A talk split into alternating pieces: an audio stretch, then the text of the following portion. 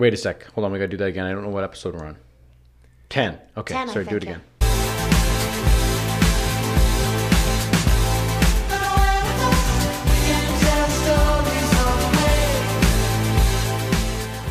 All right. Welcome back.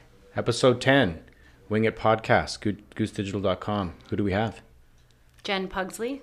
Chris O'Neill. Robin Kroll. Michael Turksani. Okay. Jen Pugsley in the house. Hi, Wow. All the way from Alberta, We're in Alberta. Edmonton.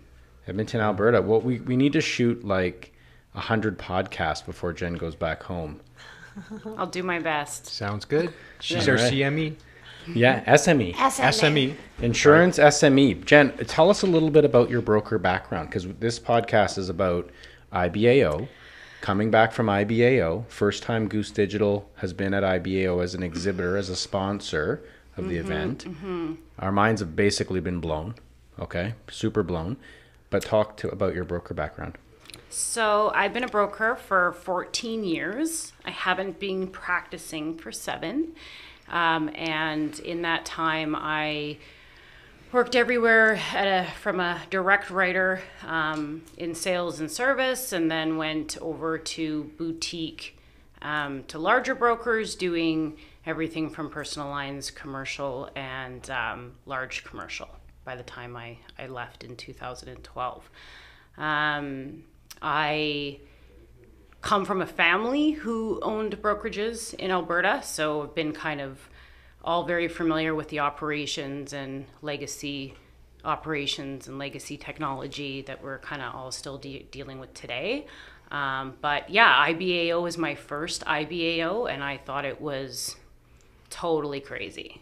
Like Awesome. In a good way. In a good way. In a yeah. good way. And sort of a, Yeah. a mind blowing, crazy, interesting conversations, talking to people from really all over Ontario, large brokerages, small brokerages, the carriers. It was And even across Canada, there's, you know, there's- there were, yeah. it's true.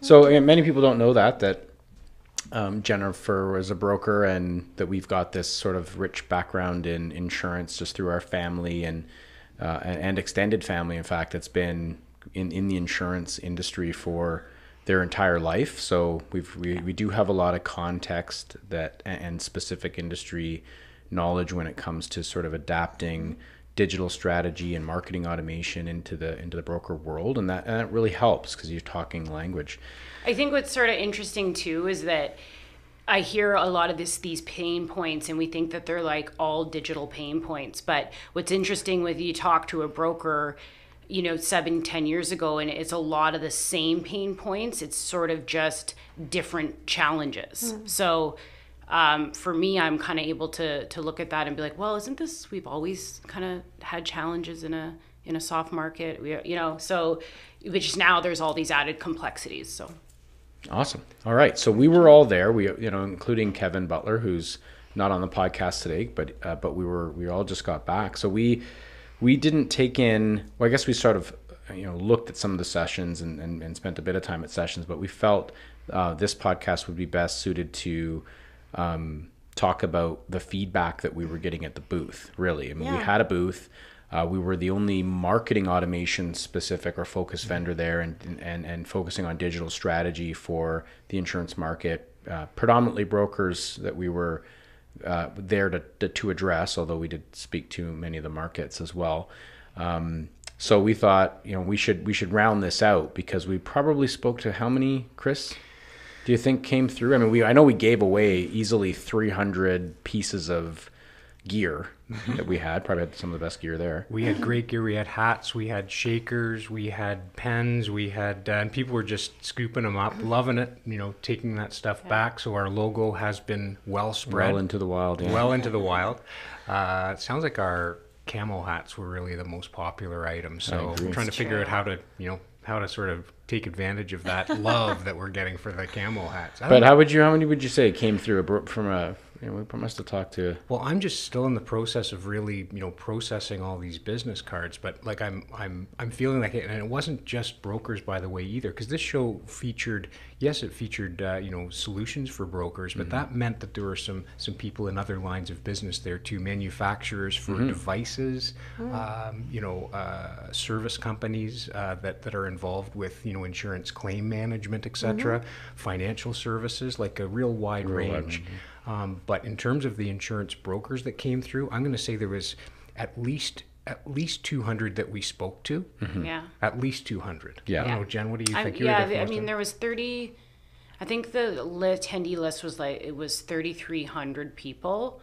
Um, and I would say, yeah, two, 300 brokers. Mm-hmm. I mean, So we've talked to we talked to a few. It sounds like we talked to a few Yeah. when we were there. There were a few. We There were a few. many- More- yeah, more- we talked so- to lots of so different this people feedback within is- the brokerage also. Yeah, yeah, right? different people in the broker. A lot of broker Yeah. Mm-hmm. principals. I mean, I think you There know, were, there um, were a lot of presidents, vice presidents, um, you know, part yeah partners Partners. man- yeah so Yep. this this what we're kind of doing now is like this has got some statistical relevance in terms of patterns that we're seeing so let's just go through kind of the three areas we, we talked about uh, that we were feeling um, as the feedback so brokers are still struggling with digital robin you want to what was the what were you hearing on the front lines Yeah, and? I, you know, that's sort of a, a summary because I'm not sure if they would categorize that. They, Hmm. you know, a lot of them were saying, you know, we're we're trying to figure out how do we how do we identify and, and target and speak to that that market that we can't use our traditional channels. So there's you know a bit of a uh, you know, and, in from some of the smaller brokers, the or or less advanced, trying to figure out, you know, what are even what are those channels,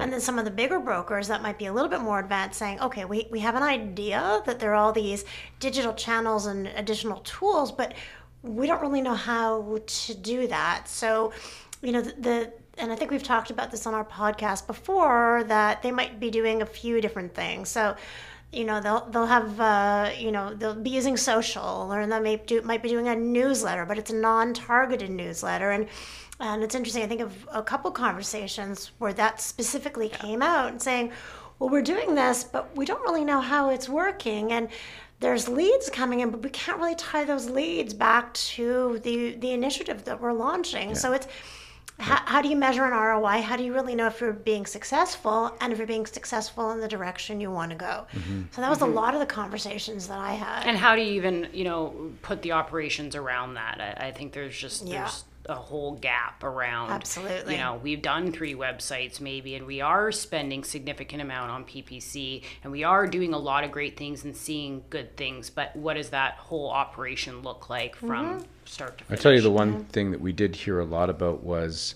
you know, to your point, Robin, you know, lack of a plan or a strategy. Yeah. Chris, you know, you were showing off the piece of collateral that we had largely was around telling the story and the challenges that a broker faces today and moving into digital, but also our roadmap process that seemed to really resonate with several brokers. Well, it definitely doesn't, and I don't think it, it the size of the broker was was really uh, you know made a difference. In other words, uh, you know whether you were a large bar- broker and you'd been you know maybe working on some various things for maybe the last you know three to five years, maybe tried some uh, you know some of the different tactics that are out there, um, or you're a smaller broker, you know in that uh, sort of you know uh, you know 10 to, to, to 15 million dollars in total gross premium you're, you you've tried some different things but in, in, in every case there there seemed to be kind of like a, a lack of connective you know connection between what it is that I'm investing and what it is that this is actually driving in terms of you know new opportunity or reducing my churn reducing my uh, my or, or just making Yeah. you know or just how to put in a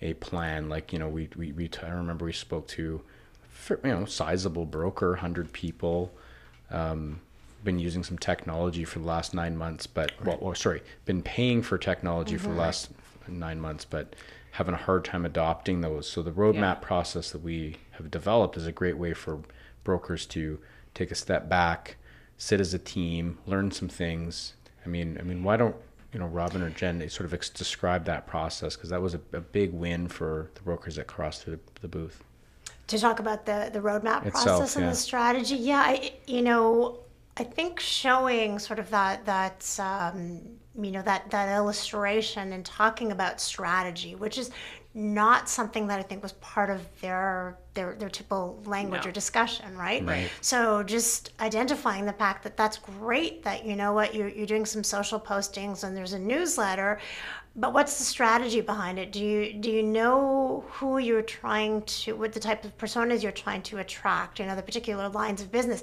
Are you thinking about that and, Right. and sort of the reaction? Oh no, we, you know, we're, we're just doing this without thinking of the the strategy, and then the channels are just sort of you know, we know somebody who can do social media. So therefore that's a channel and maybe that's not the best channel given the audience that you're going after. So putting that in context, I think people reacted very strongly and they loved that being able to put something which is kind of all over the place into an organized structure. Multi multi a month. multi, a multi, multi-step, multi-month, organized, thought out with a, a start, uh, a middle, and, and where you're moving towards. And, and there was a very positive reaction about And that. I, I think our brokers, like I mentioned, I've, I've heard our one of our brokers say, which I thought was really interesting, um, when they when they were delivered their 12 to 18 month roadmap, and you know obviously you can you can pivot from that roadmap, but but it gives that basis. One of them said like, now we know why last year when we hired our coordinator, why she didn't work out right? Because like you know you're you're hiring these entry level positions uh, out of out of college or whatever and you know th- they're you're asking them to build a huge division of your business. They don't know how they don't know all the moving parts. They're going to be an amazing executor and a great point person but it was just cool to have a Yeah, broker no, look that's at a this great and point. be like hey if we could have handed this to her right We would have been so much more successful. Exactly. Yeah. Sorry, another thing I heard uh, Jen say, which I thought was pretty insightful too. Uh, sometimes, uh, uh, uh, you know, somebody using, uh, you know, using digital marketing for the first time or within the first couple of years might be a little discouraged. And uh, you know, one of the things about building a brokerage, as we all know, is that it oftentimes takes decades to build a business. Like, how can you Yes. imagine Yes. uh, turning around Yeah. something as uh, as sort of um, you know as, as large of a change as adding a digital uh, you know digital marketing component to be you know to be able to turn that around in a short period of time. It does take strategic uh, strategic development It, it does, and and you know, I'm I not not to completely turn this conversation on its side, but we did talk to we did have conversations that were at the the opposite end, right? People talking about about data, and I thought, you know, for me, of course, that's that's my that's my passion. Yeah, So- you were like, "Woo." so you know, to have and and data from BMS, right? So we had a lot of Mm-hmm. people saying. We know there was this rich data in our BMS, and we're, we're having challenges putting that out. But knowing that that's valuable to have those really targeted and personalized conversations, and how exciting was it to talk to some brokers that actually have data scientists and, and technology people on their team? It was. you know, I mean, that's- you're right. Like we didn't hear out of all conversations, uh, both days, nobody was sitting there with the with the qu- kind of why. or or, Right, or should we or or shouldn't should we, we? That's a good point. Yeah, Yeah, it that's a was really like- good point. That's a really good yeah. point. It's like Yeah. yes, Okay, so we had a little bit of a break, a, a cut in the video there. Um, we're back. So what we were just saying is that we we didn't have the why to do this question, Yeah. and, I, and I think Yeah. even a few years ago when we were doing um, Insurance Canada and some of these events where Yeah. people were still not 100%. Where you're right, Jen. I mean, we just were seeing everybody not so much that we need to. It really was how, how do we go about this? or or we're we're already we feel we're already here. How do we go deeper? to the next step. Yeah, but it's, mo- not- it's moving forward, not the questioning. It's not the yes or no. It's the how.